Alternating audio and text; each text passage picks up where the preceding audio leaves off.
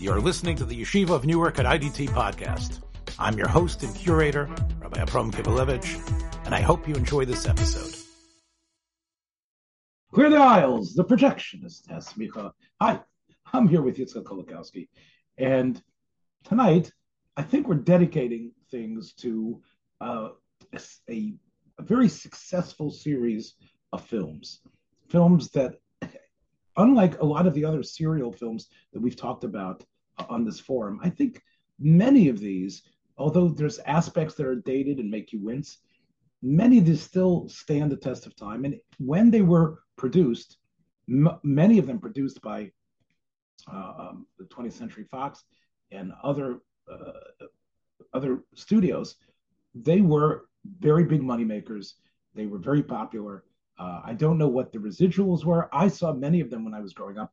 Talking about the Charlie Chan series, I think there's been 43 of them. I think so. It's 43 Charlie Chan films, and to talk about them in today's environment is almost, uh, you know, uh, uh it's it's it's, it's, gonna, it's a tightrope act because we know we're living in a time of intersectionality, of inclusivity. Uh, we're living in a period where Spielberg's uh, West Side Story was applauded merely because of the fact that it used actual Latino characters or Puerto Rican characters as opposed to uh, the original uh, Academy Award winning uh, version of West Side Story, which had, of course, Natalie Wood darkened up, um, George Chakiris darkened up, uh, and this is considered was considered a great affront to Latinx or Latino people. The fact that uh, people who were not the true color playing them. And this was likened to uh, uh, white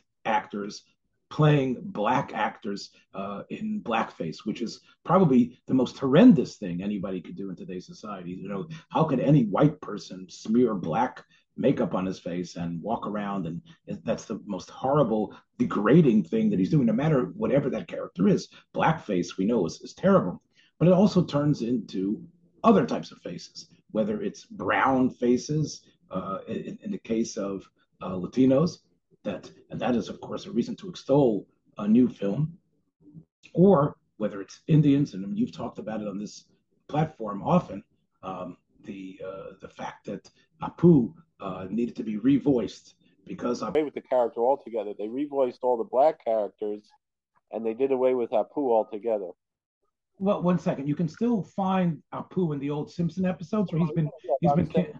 and he re there have he hasn't appeared in a, I don't know two or three years in because, any new episodes. Yeah, and they didn't. I don't think they changed voices in the previous episodes. Mm-hmm. Yeah. So in, in, other words, it was it was tasteless to have the caricature of. Now, what about Doctor Hibbert? Dr. Hibbert is not a caricature because he's a good doctor and he happens to be very smart.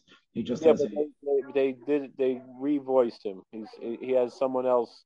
You know, I saw one one uh, cartoonist. He did a, a, series of still cartoons about the the, the, the Simpsons, and he said uh, he had a whole thing about Lenny, and he said.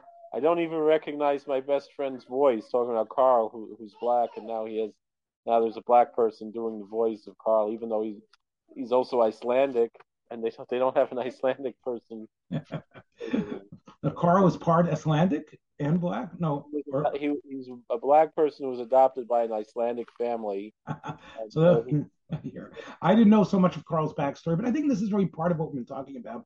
Is that you know that we you need to have in today's society. It is terrible to talk about a type of uh, a, a, a, film series and extol it as a series that's worth watching when we know, uh, other than a few of the entries that were actually played by Asian actors, most of the time the two great actors who played Chan, this incredible detective out of Honolulu, who was able consistently to outsmart all the other uh, policemen that were on the case, was always able to find amazingly uh, the, the the killer in the very last couple of minutes, and the whole way sprinkle the program, uh, sprinkle the, which it really was, it really was almost like most of them are about 60 minutes. Most of them are almost like, you know, the length a little bit over of, of what we would call a typical hour television show. And he sprinkled it through with a lot of, you know, basically made up Chinese wisdom. We'll talk about that in a minute. Um, but the characters that that did that were primarily Warner Oland, I think was a Swedish actor, and uh, Sidney Toler. Neither of them, of course, were Oriental, uh, who came from that part of the world. They weren't Asian, Oriental, uh, and were made up in, in makeup. And there was, it's been quite well known. Christopher Lee spoke about it recently in a film that I saw, where he talked about the efforts uh, that are that were ex- exerted in order to take a, a, Caucasian actor and turn him into someone that was uh, Oriental. We talked about a film a number of months ago, Yitzchak, and I recommended you to see it just as a curiosity, which is I think majority of one, where Alec Guinness plays a Japanese fellow, right? Um, and um, so it's really been something that Hollywood has done uh, continuously, which is having uh, you know what we call white actors you, with the type of prosthetics or makeup uh, that allow them to appear as if they are actually Oriental. Now, I want to tell you something. One of the things that um, when when I did some little bit of research on this, I discovered that the there was a um, uh, the, the, actual Chinese people who, though at the time uh, loved Charlie Chan. In fact, in Singapore and Hong Kong, when Sidney Toler visited there or Warner Oland made visits there, they were treated like royalty. People loved uh, the films, and actually they did their own versions of it.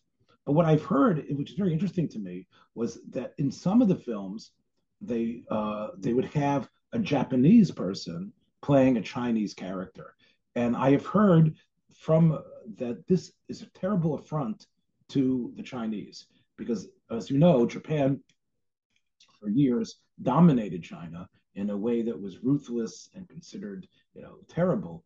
And the fact that the enemy of China should be played, a Japanese person should play a Chinese person was was a terrible affront. I've heard similar things, by the way, about uh, uh, uh, there was a, uh, a, a film, there was a series called Kim's Convenience, which was made by the CBC, where you had a Korean family, yet one of uh, the actors who was playing a Korean family was actually Chinese.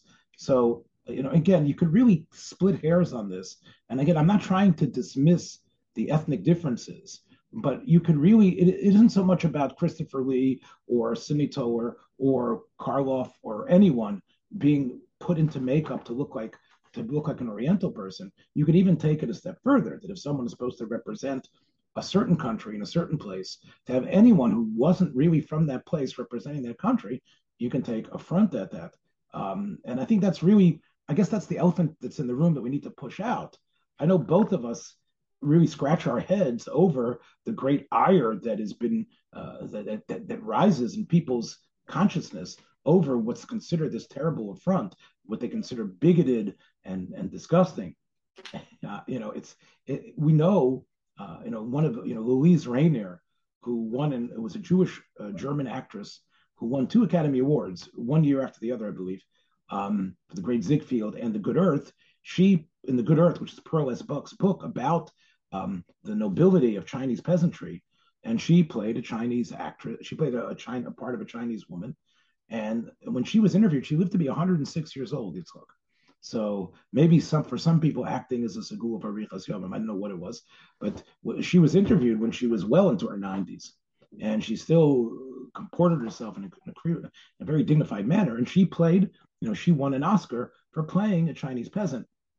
And she talked about the fact that acting is always about something internal. It's it's always an illusion. It's always something that you're uh, you're portraying. And the idea I mean, look, are, are we going to uh, tear our hair out over Olivier in The Boys from Brazil uh, playing Simon Simon Wiesenthal character, right? Or you mentioned it earlier to me today in in um, in the remake of the Jazz Singer, right? Doesn't Olivier Olivier play uh, Neil Diamond's father, I believe, right? Which was the car- which which Warner Oland played in the original uh, version. Yes, that's right. Yeah, full circle there also. So he he right. did yellow face and he did Jew face also. I know. Right. We but, but we don't really see Jew face, and and you can take a look in so many films. You know, there's Amazon has uh, uh, Amazon Prime and Amazon. I don't know exactly who's producing it. Um, they have a television series which many people have applauded, and it has. It's about a Jewish family in late 1950s, early 1960s New York. It's called uh, The Marvelous Miss Maisel.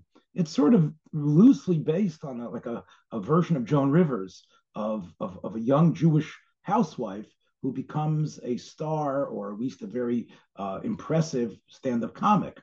But that family, uh, Rachel Brosnahan, who's not Jewish, uh, and, and, and Tony Shalhoub, who's Lebanese Christian, plays her father. Um, and nobody's really saying, "Oh, look at these non-Jews that are playing Jews consistently." Oh, this is terrible. Sarah, Sarah Silverman is the only one who complains about it, but she seems to complain about a lot of things. So I, I it doesn't uh, doesn't surprise me. But look, we all know. Again, I, I, we all we all know it's fictional. Like what? Again, if somebody in a fat suit plays a fat person, I mean, again, it it you, it really gets to a point. I think both of us think that it gets to a point of inanity. Um, now, look, obviously, t- we are not uh, as bigoted as we once were, and the films, many of the films that we've highlighted, have parts in it that, that we would wince from. There are uh, even in the, in the, Chan films, much many of the comic relief figures uh, are very ugly caricatures of fools, and often black, sometimes Chinese, um, and definitely, I can see that somebody could could find could take great offense to it.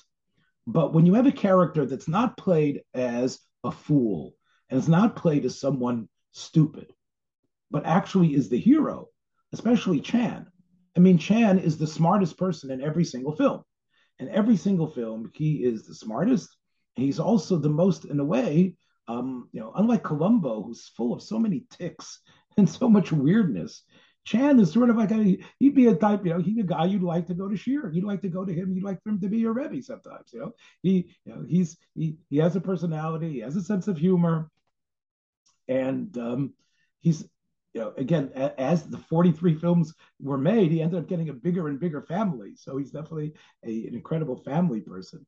Um, and you know sometimes they have a lot of fun with the fact that you know he he wasn't practicing birth control like like like like other Western persons but it's really hard to uh, to look at Chan and say, isn't that a terrible, uh, isn't that a terrible representation of? I mean, you know, the I one mean, at, the, at the time it was actually meant to be the positive representation. It was the foil for the Fu Manchu character that you had this really super villain who not only def- was eh, you know a character who was an Asian character, but it was part of the evil persona. It was it was as much as eh, you know some of those movies are very entertaining, but nonetheless they're eh, they they not only it's not only that he's a villain who happens to be Asian, but it, there's a connection between uh, the, his villainry and, uh, and, and and his Asian culture. Even though and, and not only that, but it's not a very accurate one. It seems to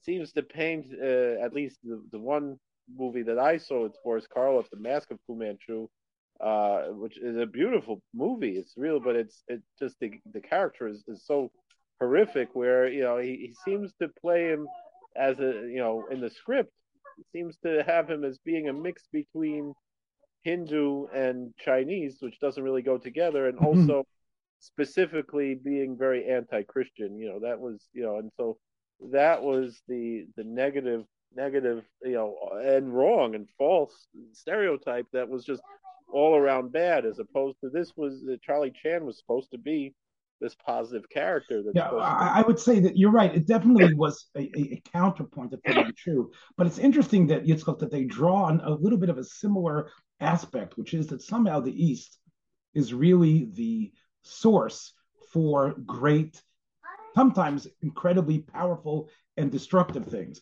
but great things. In other words, the Far East, the Orient.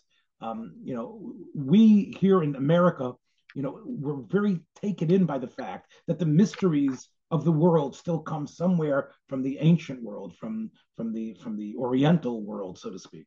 And I think that you know Chan consistently, whether it's you know mentioning ancient Chinese proverb, um, the wisdom of Chan, and I've heard this as a criticism is, you know, why does he have to be the smartest guy? Like, you know, that's also racism to assume that because he's from China and because he, he somehow taps into that Chinese culture, that's racist to say that he should be able to extol this wisdom that can solve all these cases too. You know, I, mean. I, I, remember in, in uh, you know, learning in yeshiva, we had a, a, a history teacher, who's a very accomplished author uh, and an apologist, a, a, Jewish apologist, and uh, you know, some some of the boys would sometimes say some things. Uh, you know, boys will be boys. They said some things were racist, and one boy said, you know, the the Chinese they're they're very good people, and he and then the teacher said, well, except the one, or they're very smart, or this and that, and he said, well, except the ones who are not. And that was the answer, and that that really opened my eyes. You know, you're right. We can't stereotype people. We have to look at individuals, but nonetheless, it was uh, know, that was it was a good lesson in school that that, that I learned there.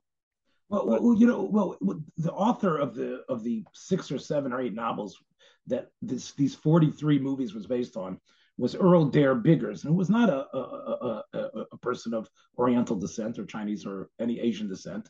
But I, I, I guess what well, he was he, he based on an actual right an actual police officer. Uh, I think his name was Chang. I don't remember the last name, but Changapane. Chang Apana, yeah. right?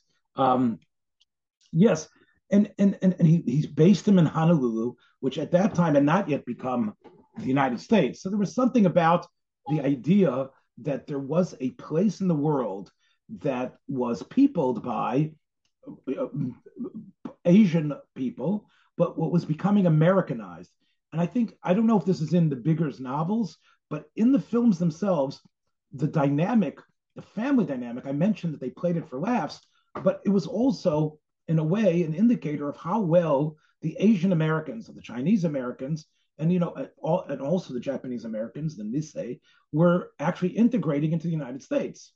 They were all Jimmy, Tommy. They all knew, you know, although they spoke Chinese, they also spoke English fluently, and many times they were very handsome actors and actresses playing those roles.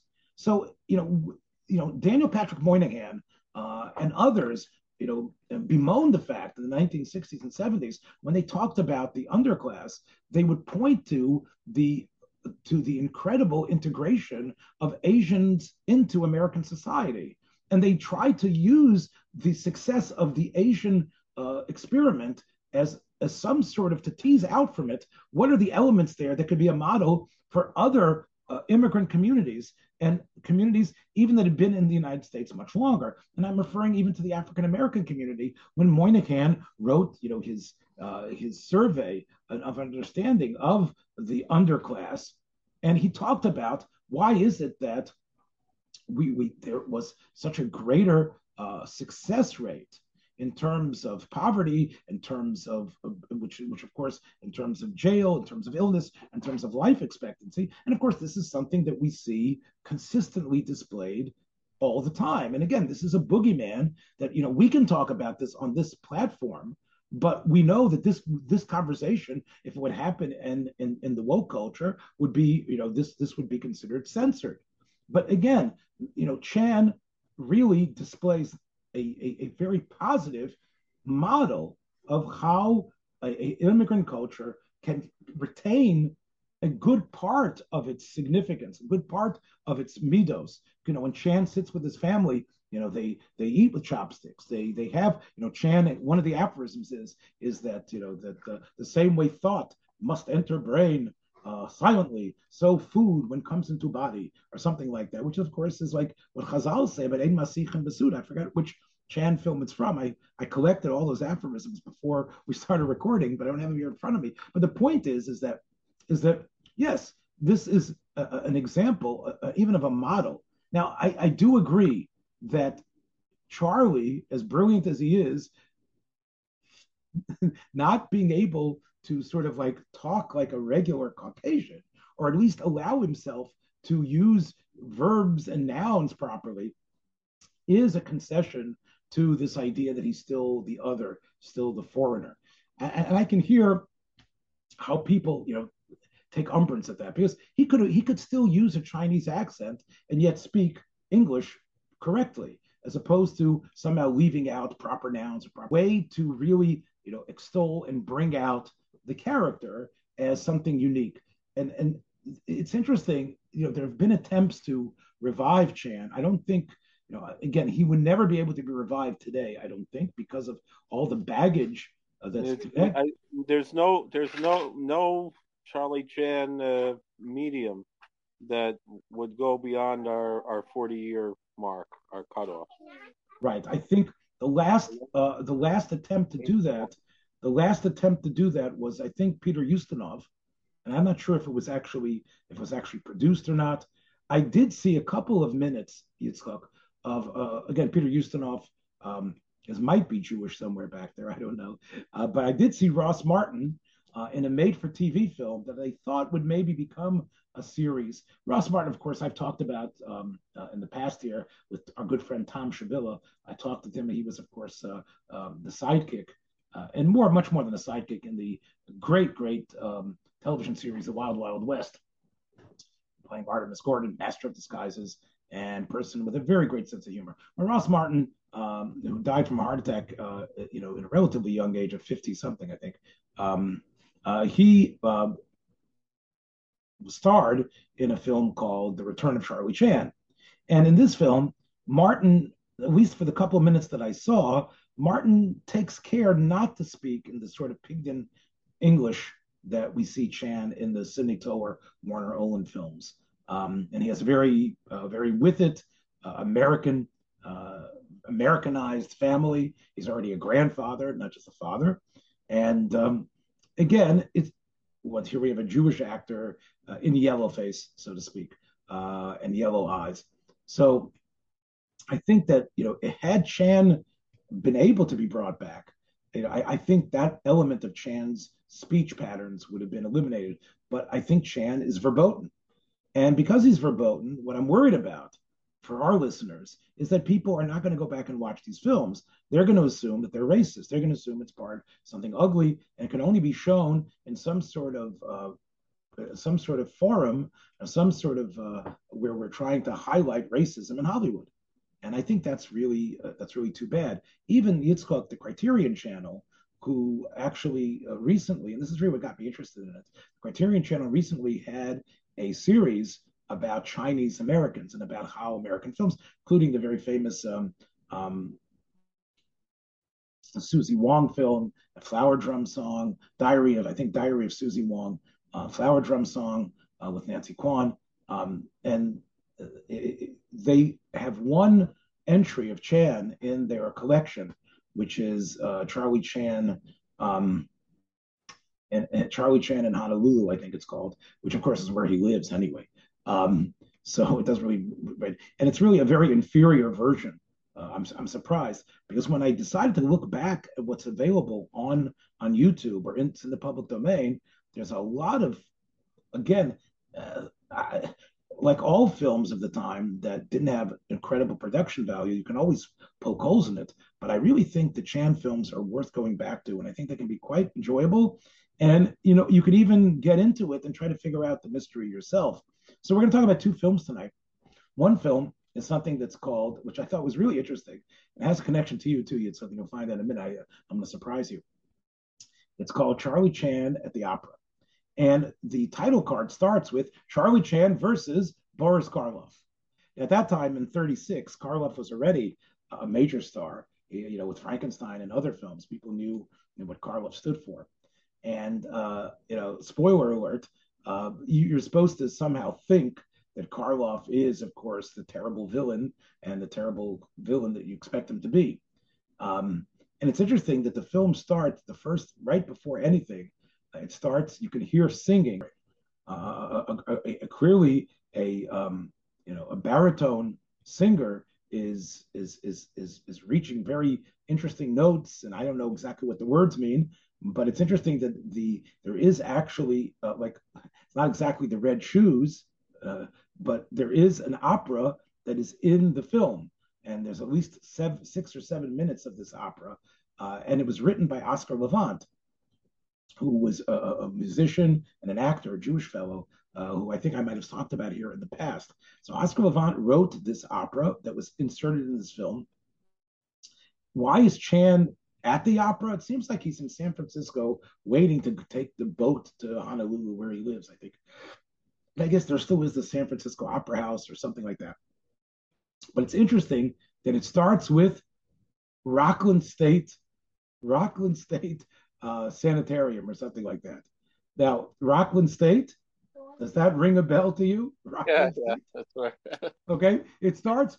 Karloff is the opera singer. Of course, he's he's lip syncing. Well, he, he's in New York. So he, it's in it's California, but again, this is one of the goofs. I don't know if anybody catches it. Rockland State. Um, it, it starts with you know in Karloff uh, is is singing, and they and you have a, a couple of turnkeys who are at the uh, who are at the sanitarium, and they're spooked by this by this fellow who just sings this incredible in this incredible operatic way, and he is amnesia. He doesn't know who he is, and he just sits there and sings and sits at the piano. Um, and when one of the um, when one of the orderlies enters into the uh, in, in, into the into the piano room as he's sitting, you know, Karloff is sitting at the piano singing. This has got Warner Oland playing Chan, by the way. So he's he's he's playing the piano, and I told you not to interrupt me.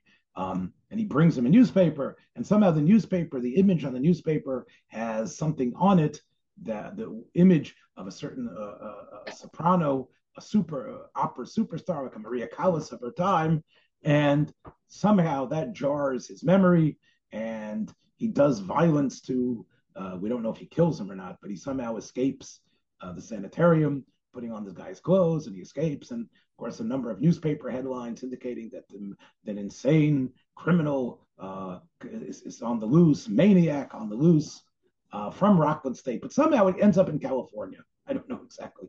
So I don't know, Yitzchak. Maybe it's you know some I don't know how he makes it across the country or not, uh, but could be the the, the the, the screenwriters just got a little bit confused.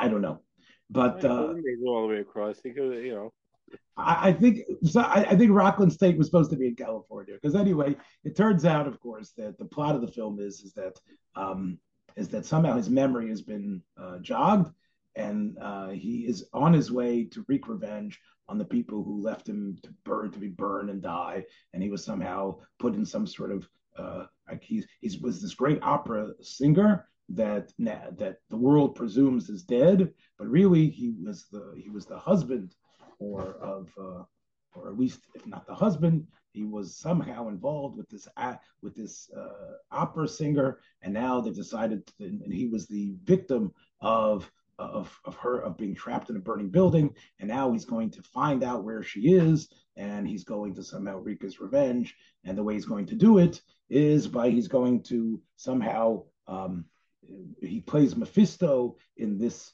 you know fictionalized opera that oscar levant uh, composed and he can def- therefore he's in a type of mask where you're not really sure who he is and he's going to take the place of the other baritone singer and in that way um, he's going to be able to somehow wreak his revenge upon this woman who has was was was tried to kill him and take him away from his daughter. Okay.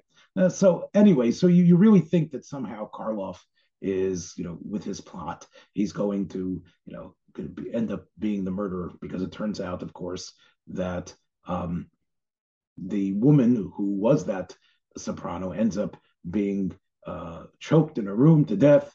Um, and there's another death murder as well. Anyway, so Chan is somehow uh, an opera fan himself, and along with his number one son, Keye Luke, who is somehow part of the troupe of this opera troupe, this operatic troupe, has a number of Chinese uh, young people as part of their troupe. I'm not sure exactly why. Um, and somehow, you know, with number one son Jimmy Chan helping him, um, uh, Charlie puts the clues together and tries to figure out exactly what's going on. Um, anyway, spoiler alert: it's not Karloff. But again, you're supposed to somehow think, oh, look, let's put, put Charlie Chan versus Karloff in, in, his character. I think he plays a character called Gravelle, which is interesting. Gravelle, Gravelle. Um, and, you know, again, obviously in, in 60 minutes, uh, when you're going to introduce the various suspects, they're all going to be paper thin as characters. It's going to be very difficult, and you're going to have this in whether it's Murder She Wrote or Diagnosis Murder or you know Columbo, perhaps not because they actually worked a lot because uh, it's only in Columbo you know who the murderer is basically. So there was a lot of character development in those Columbo programs between it with the murderer, whether it was played by uh, Leonard Nimoy or played by um, played by Theodore Bikel or others. I talked about this here on this forum. But when you have one of these programs where you have 20 different possible uh, suspects or six possible suspects, and you only have an hour to do it, it's going to be very hard, uh, except for a couple of perfunctory little scenes, to be able to determine who exactly is the murderer. Throw in the fact that in all these films, you have to have some comic relief. Uh, with some sort of character, or and Chan throwing in his wisdom, it's very hard to expect you know, you're not. It, it's not going to be um, a streetcar named Desire. You're not going to have you know great uh, complex characters here at all. You know what you're getting. It's bubblegum, but it's bubblegum in a way uh, that you, you you actually can still you don't wince. You can smile. You can actually appreciate it. This one specifically, which is available to anybody, Chan at the opera. Um, uh, it, it, also has uh, it has in it, I think, a pretty decent uh, surprise. it's not like all the fingerprints are there, but I want to really recommend it for another reason because it's really anti-racist. Uh, there is a character played by William Demarest. You mentioned, by the way, Demarest uh, um, was to get along with Warner Oland. Um, was in the original Jazz Singer. So Demarest is, is, has been a character. I think he was even in silent films. I, of course, became aware of Demarest as Uncle Charlie in My Three Sons. Uh, but really, William Demarest, uh, along with Walter Brennan, was a, a, character actor that was played in hundreds of, of, of Hollywood films, always a sort of a starchy uh, character. Um, and, and here he plays uh, the, the sergeant detective who is technically on the case, who is clearly racist keeps on calling Charlie Chan chop suey uh, when he, he can't tell the Chinese apart. And he is the Archie Bunker character that is constantly getting it wrong. Anybody watching the film realizes that we're not la- we're not laughing with him, we're laughing at him. He's the guy who has egg on his face, uh, but he has it in a way that he still isn't a total caricature. So it really, I believe, Demarest although he pretty much plays the same role almost in every movie he's in, uh, I think he, he was perfectly cast. And I think a way to really deflect any people saying, oh, these Chinese are all the same. Oh, these Chinese are pushy. Oh, oh, these guys aren't really as smart as we think they are. Um, and um, it, it, it, it's, it's, it's a plot device that I think is instructive. So you have Chan, you have his very well adjusted American uh, like son, you have his wisdom, you have his way of figuring things out. And also, very interestingly, what Chan always does, and I think, you know, he he realizes he might be wrong. He isn't necessarily this all-knowing Mandarin. There are sometimes he assumes something might be right, but he's willing to change his mind when something else happens. He, he doesn't dig his heels in. Uh, he pursues possibilities, but unlike many of us, we form first impressions and we're not willing uh, to let go of them. Part of what in the Chan films you can see that part of wisdom is holding back. There's also another thing here which comes up in the film is humility. Is that Charlie is a very humble person. He keeps on calling himself humble self, but he acts it with humility towards others. Even when he's smarter than them, he doesn't do it in a way that is self, you know, that is condescending. Now, I don't know if the if, if the series always was able to achieve that in the 46 films, whatever it was, because uh, sometimes when you have a know-it-all, he's going to come out condescending. Um, but I don't think Warner, I think Warner Oland really played the character in, in a way that was soft.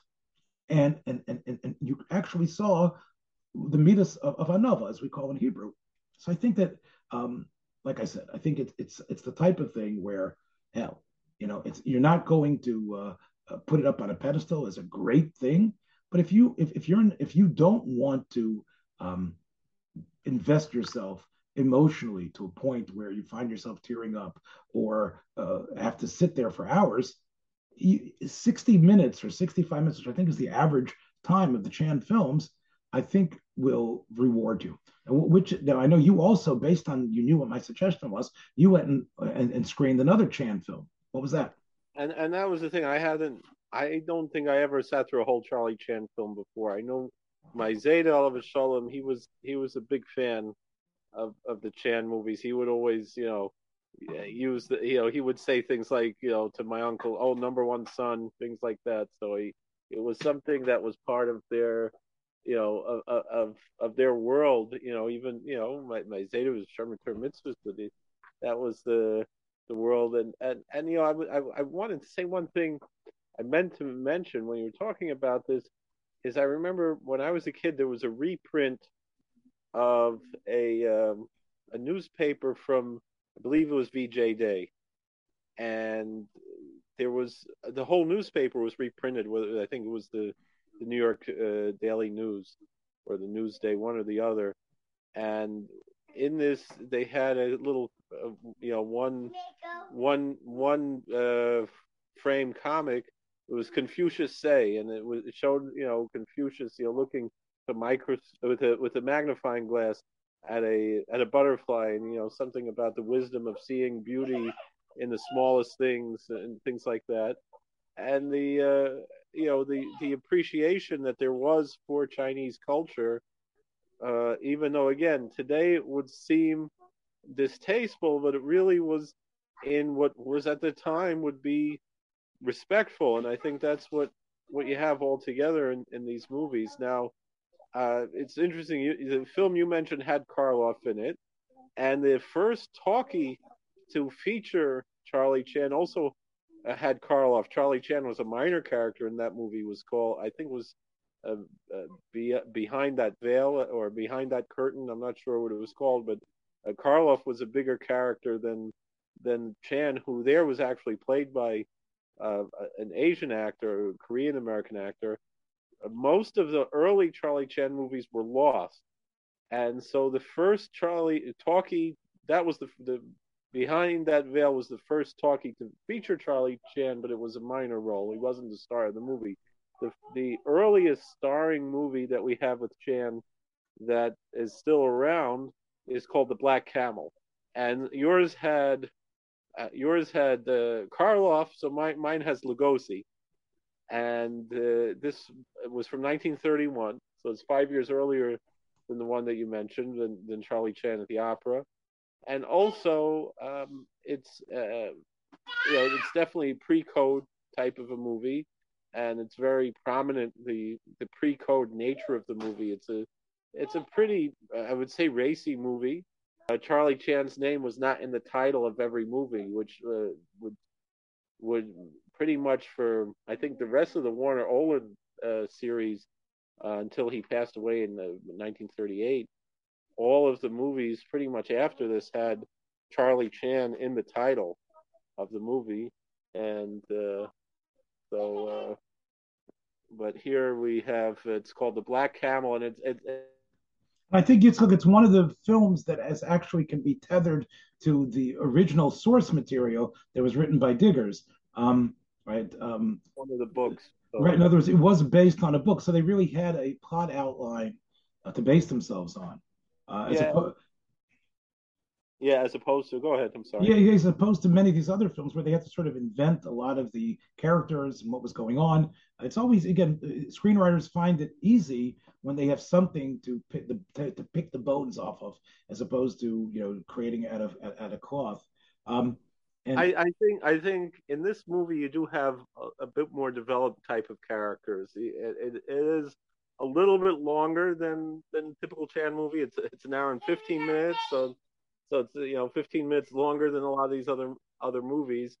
Uh, but it nonetheless it's um, the characters it, it's it takes place again all, as always in Honolulu, but it's actually filmed in Honolulu uh, on location, and you have uh, Bela Lugosi and also Dwight Frye, both of whom were in Dracula earlier that year.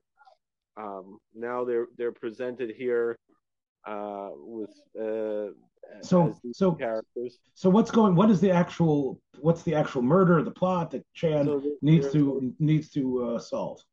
There's a, a, an actress. Uh, you know, she seems to be very, very, uh you know established and famous and popular actress, very glamorous woman, and she uh, in the beginning of the movie, you know, she's in the middle of filming a movie, and she it's pretty much you know all the gossip papers are saying that she's about to get engaged to this other uh, this this this wealthy uh, industrialist something philanthropist. And there's something that she feels like it just she can't do it. She's not ready for that and she has to talk to her fortune teller to get pretty much get permission almost like you would go to a rebbe uh, and see is this a good shidduch? Lahavdil it seems like she's she has to talk to this character played by lugosi who she flies in or, or ships in from California, uh, where she because she's filming on you know on location in, in, in, Honolulu, so she has to bring in this Tarneverro, this this uh, this fortune teller who's going to gaze into his crystal ball and tell her whether or not this is a good shidduch.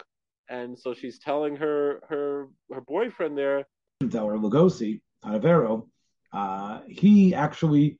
Uh, you know, s- sort of like flips the table on her and asks her about that murder of this film star three years earlier, right? Right. That she, his name was uh, Mayo and mm-hmm. Danny Mayo, and he brings it up, and and she's, uh, you know, very, uh, very upset when he when he brings up that name. It seems that she had some kind of relationship with him, and how to how to deal with that and you know we not and they're trying to figure out well who killed this Danny so they, so they have to so basically it's like a double it's a double mystery. You have to figure out somehow Danny Danny Mayo's death is somehow tied to Sheila's death.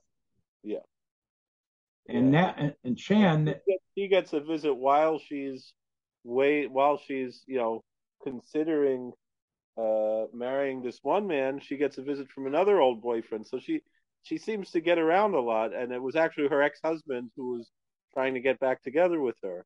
And so uh, she has she she has a pretty active life. You could see having been divorced already and and seeking to be remarried, but also uh, be, having been involved in in this relationship. So all these relationships really play into her situation there, and uh, and now, and since, of course, let's just explain, since it's happening in Honolulu, the the prime detective for solving murders on the Honolulu police force, of course, is Chan himself. So, and and uh, Lugosi all throughout is playing that he's helping Chan figure out this murder, which kind of places him as kind of the the maybe the main suspect uh, somewhat, but he again, spoiler alert, he actually isn't, although he's connected to it.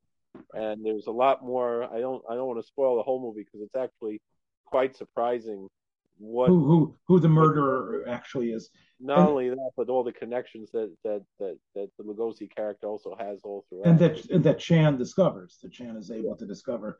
Right. There's a great aphorism in there as well. I think he says when you know always when conscious wants to speak, telephone is out of order, which is in which is one of Chan's great pieces of wisdom, which I think is quite true today. Like whenever our Yetzer Tov wants to somehow push us towards something, somehow in connection, something you know steps up to to break that uh, connection and to allow our better parts to to emerge. Of course, um, you know Chan himself uh, in solving the murder probably again is you know tries to you know get not only the bottom of things because he likes to solve cases but actually there's a moral you know he's a moral human being um and uh who yeah. unfor- they present him again like you said with with a with a big family uh mm-hmm. he does have uh an assistant who actually is played by an asian actor who is more of a caricature and uh, not really a negative character, but someone who's kind of bumbling comic relief and a stereotype, and that's that's probably what's more uncomfortable there. Uh, but in general, it's uh, it's a very uh, very realistic. Again, pre-code. You know, you do have that that pre-code thing where uh, it seems the like, illicit the illicit sexual relations yeah, that's going on between has, everyone. Someone has to be be getting undressed, and uh, you know, not that they're totally undressed, right. but they're. but that is uh, this one, the the Black Camel. It certainly was very entertaining. It wasn't, you know, because I know a lot of people are like, they get bored with the old movies. Even you know, this is what I enjoy. I if if something's in color already, I'm like, I don't know if I could. I don't know if I could watch this, even if it's from the '50s and it's in color. You know, like I, I, I start to get uncomfortable. You know, it's something soothing about the black and white movies, but uh, but this movie, it, although it, it does have some, I guess, some plotting scenes, but most for the most part, the characters are, I think, much more well developed than a lot of the later movies uh, in the series. Um, again, probably because it's based on the book as opposed to uh, something that's more or less like a Yesh Ma'ayin. Which, which is really the fate of many of the Sherlock Holmes films, whether it was Rathbone or um, Leslie Howard's brother that was in it. Um, many of those Sherlock Holmes films were also they had to invent it out of cloth based on characters created by Arthur well, Conan Doyle. They started having the Rathbone movies, which I love, all of them. Mm-hmm. Uh, you know, they switched from it being a period piece to being contemporary World That's War. That's right. That's right. That was all you know, again. But Sherlock Holmes and the Secret Weapon, and and they're they're fighting Nazis, and it's like. I, I guess you know. I, I, guess we could sort of end today and, and, sort of wondering. Okay, does does Holmes have to be played by a Brit? You know what I'm saying? Right.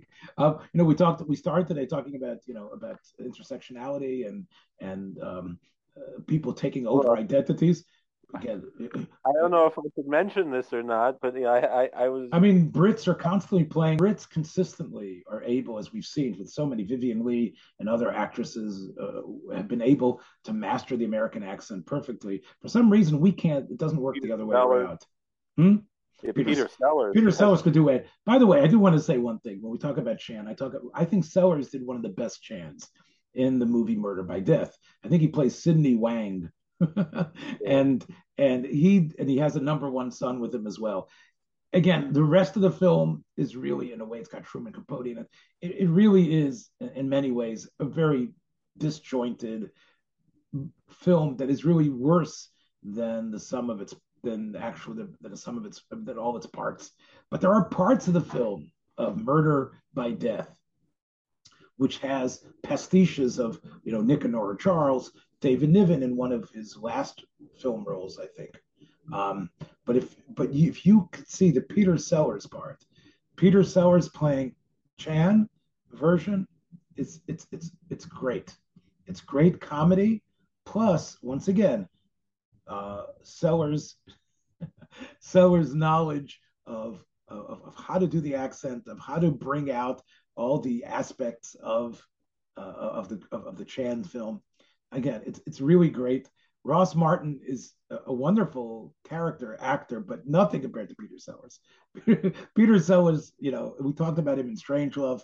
Peter Sellers was a once in a century type of mimic and comedian. He was somebody really, really, you know, uh, incredible. Like he, you know, really an incredible person. So again, he died much too soon, but he definitely left a, a, great legacy. But this one little element, which I don't think people are that familiar with, it's worth to see his take on of its um, of, of its rejection of uh, and allowing the the Chinese who came here in droves of numbers, especially to California, um, the way they were put to work, the way they were uh, uh, the way they were prejudiced against, uh, the way that they were uh, in many ways segregated. But clearly, the 20th century and Chan, especially as who was created sort of in the beginning of the 20th century, the um, really represents the emergence and the success of uh, again of, this country that we somehow see as you know, which again the the biggest country in the world in terms of population, but they're they're immigrants who have come to the United States who have enriched our culture uh, in, in, so many ways, in ways that it's become a part and parcel of the tapestry of of what it means to be an American. And I think Chan, uh, in many ways, is part of that. Uh, we all know, especially uh, where do we go on Christmas, right? You go to a Chinese restaurant because those are the only ones that are open. And even though the whole idea of of of egg rolls and all these things and fortune cookies are all American inventions, but in a way, not all of them are meant to denigrate. Yes, it's definitely seeing through a lens imperfectly. Uh, but I think the same way you have the kosher delis and people who are going for the babka and the bagels and the and the bialys and which are you know maybe none of them really are, are, essentially Jewish foods. But I think we have to realize and we have to we have to stop being uh, so sensitive about these things. We have to realize that um, that that Chan and other elements of that really rep- represent the success and wonder of what this country is. Yes, they actually do come from a, Fu, a country that had its Fu Manchus, had its emperors that that that that were extremely brutal and and and dominated to the point and the Japanese are right. Uh, the, the Chinese are right in terms of you know you know the the, the atrocities that went on on both sides. But here in the United States, in this Latin, this incredible country, peoples from all over, from from all these uh, lands, have been able to come and contribute and become you know great role models and uh, are in, in, in, a way that's really beyond integration. Um, and you know, I think we should see Chan, the Chan films, as a step uh, that was really towards that incredible, uh, incredible absorption and embracing of, of, of that culture, a culture that yeah, there's a, we all as we say it's like we always we can always look back and say we can always look and say look how look how far we have to go. There's still this you know inherent uh, sense of the other, but in the 1930s at least, uh, before World War II changed many people, there was it seemed like America was a very accepting place, a place that embraced. And and that's you know the, the not only the melting pot, but also the the uh, the tapestry, the the, the, the quilt, beauty. Yeah, the beauty in the in. The... 再见。再见。Okay, let me see if I can get it.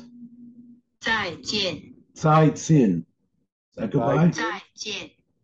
再见。再见。再见。再见。再见。再见. It sounds like no. 再见. So, so we'll see you hopefully again next week. So I'll say in Mandarin Chinese, Tsai Tsin. We'll tell you. Take care, everybody. Watch yourself step on the way out. We'll see you next week. Be well. Thanks for joining us for another episode from the Yeshiva of Newark at IDT Podcast. Be sure to subscribe on your favorite podcast app so you don't miss a single episode.